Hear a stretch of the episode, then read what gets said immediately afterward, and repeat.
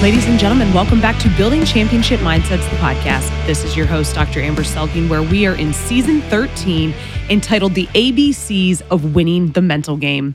Last year in 2022, we released the book called Winning the Mental Game, the playbook for building championship mindsets. And it has just been remarkable the feedback that we've gotten from business organizations, corporations who are using the book as part of their book club, um, high school football teams that are using it with their teams as part of their mental playbook, entire schools using it as part of their student development um, for student athletes, for students. Uh, and then again, just individuals who are looking for tangible ways to truly lay a solid mental performance foundation that help them show up and deliver their best. So, in this season of the podcast, we wanted to take this concept of winning the mental game uh, a little bit different angle, but similarly nonetheless. We are expecting our very first baby, Miss Eliana Bell, here to join the world, and it's been an incredible journey with her thus far. And so, this season of the ABCs of winning the mental game is a tip and a nod to her uh, joining this world, but also a call out to the need to return to fundamentals. The depth and the rigor of, of the science behind all of this is phenomenal. But what I've seen in the last um, two to three years, and really on a more macro level, probably the last 10 years, of just the plethora of information and data out there. But what I'm seeing that do to high performers is just create too much information, you know, too much out there for people to process. And so they're always looking for what's the next thing? What's the next thing? And what this season is intended to do is to call us back to just some of the fundamentals man, I would say all the time, winning the mental game, brain science is not rocket science. It's just brain science. And we all have a brain, so we can learn this stuff. And so this season is intended to give us um, just some of the fundamentals of what we know is the right way to think about and to approach life and work and family and performance in general but perhaps we've gotten away from it, from the consistent application of it. And so today in episode three, we're talking about the letter B. And do you know what B stands for? B is for belief. Belief in oneself, belief that the work that we are putting in is actually going to make a difference in the world. Because here's the thing if you don't believe, why the heck are you doing what you do? If you don't believe in your marriage, why are you why are you putting the effort in? If you don't believe in the future of your kids and what what goodness and greatness they can bring the world why are you raising kids? If you don't believe in the company and the product and the work that you're doing on a day-to-day basis why are you doing it? And I think that that's a lot of reason why people are so unhappy because they haven't really paused to consider why they're doing what they're doing and and truly believe in how important what they're doing really is. So it allows them to show up to life with this nonchalant attitude that that then takes the the depth and the importance out of what they're doing. And life gets pretty mundane and pretty average. So let me give you a definition. Okay. The definition for belief is an acceptance that a statement is true or that something exists. It's a trust, a faith, or a confidence in someone or something. Do you have a trust, of faith, or confidence in someone or something, namely yourself? Do you have a belief that that something is true, that it exists, that again what you're doing matters? And again, if we don't believe, how do we show up with that the right type of action and intentionality and passion that excellence in winning truly takes? I'll give you a couple, you know, personal examples. I believed that the husband that I had always dreamed for and wanted existed in the world.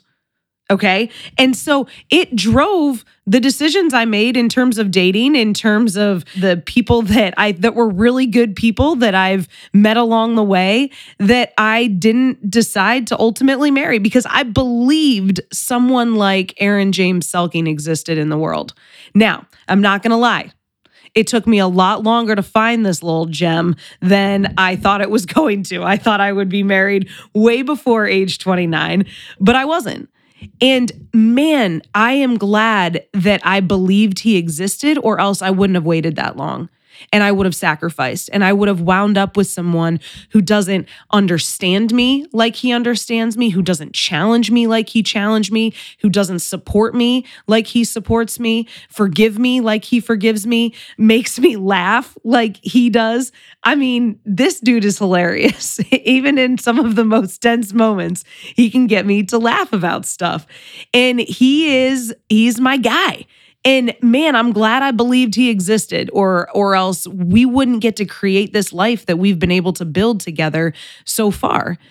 You know, I believed that we were meant to have a baby. And it took us a lot longer than we thought. I mean, we tried for three and a half years and we lost a baby along the way. But we believed that it was possible and we were called to be parents. So we just trusted the process and kept kept at it, you know? you know what they say?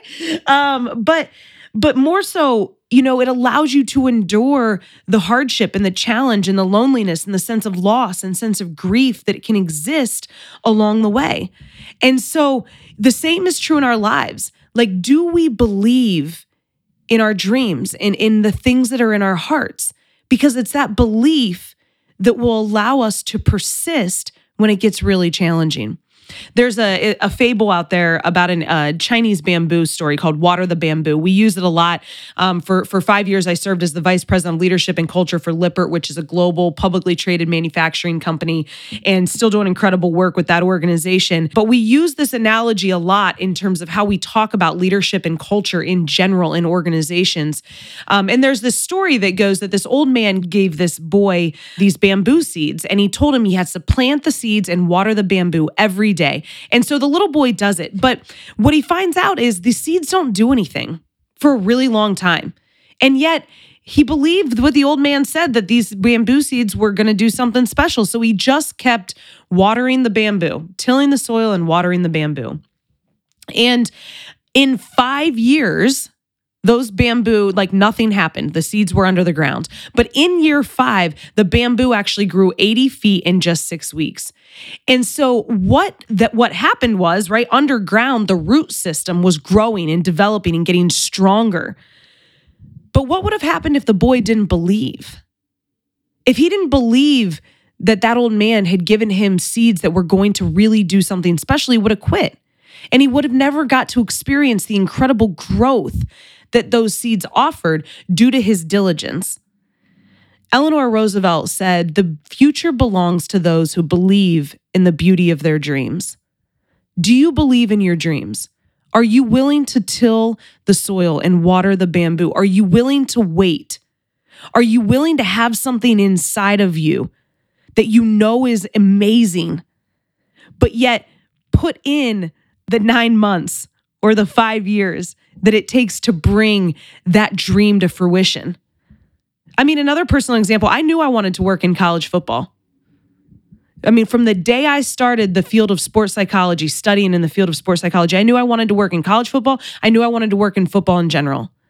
And for five years of grad school, a lot of what I got from professors and other people were, oh, you'll never work in football. Women don't work in college football. Women don't work in pro football like that. Your motives, your motives are going to be questioned if you work in football.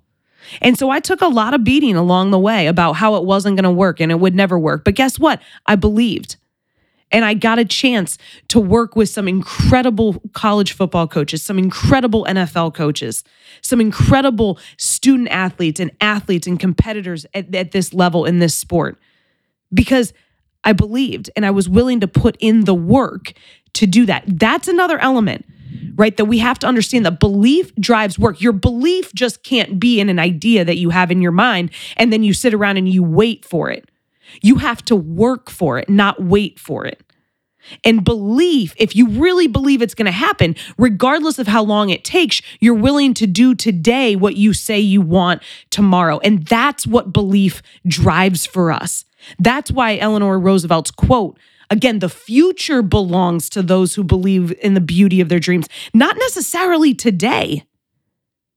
The belief in your future is what drives your action today, but the manifestation of that work often takes longer than we think, than we want, than we hope for. But are you willing to do the work long enough to get what you say that you want. That's the distinguishing factor of high performance. And that's why belief drives winning the mental game. So, your championship mindset training for this week is to just ask yourself where do you need to reignite your belief and therefore reignite the aligned actions that will bring that to fruition? So, reignite that belief and more importantly, reignite the work and the action that it's going to take to bring what's in your heart to fruition. Thank you so much for joining us again. Check out our book, Winning the Mental Game. Check us out on all social media platforms, and we'll hit you on Team Follow Back on Twitter and Instagram at Champ Mindsets, um, on Facebook at Selking Performance Group, and LinkedIn as well. And then again, if you're interested in keynote speaking or performance coaches, uh, shoot me an email directly, Dr. Selking at selkingperformance.com. I look forward to winning the mental game with you, learning and applying all of these ABCs. But for now, you've been listening to Building Championship Mindsets, the podcast. This is your host, Dr. Amber Selking, and from the locker room to the boardroom, I just want to challenge you to continue building your championship mindset.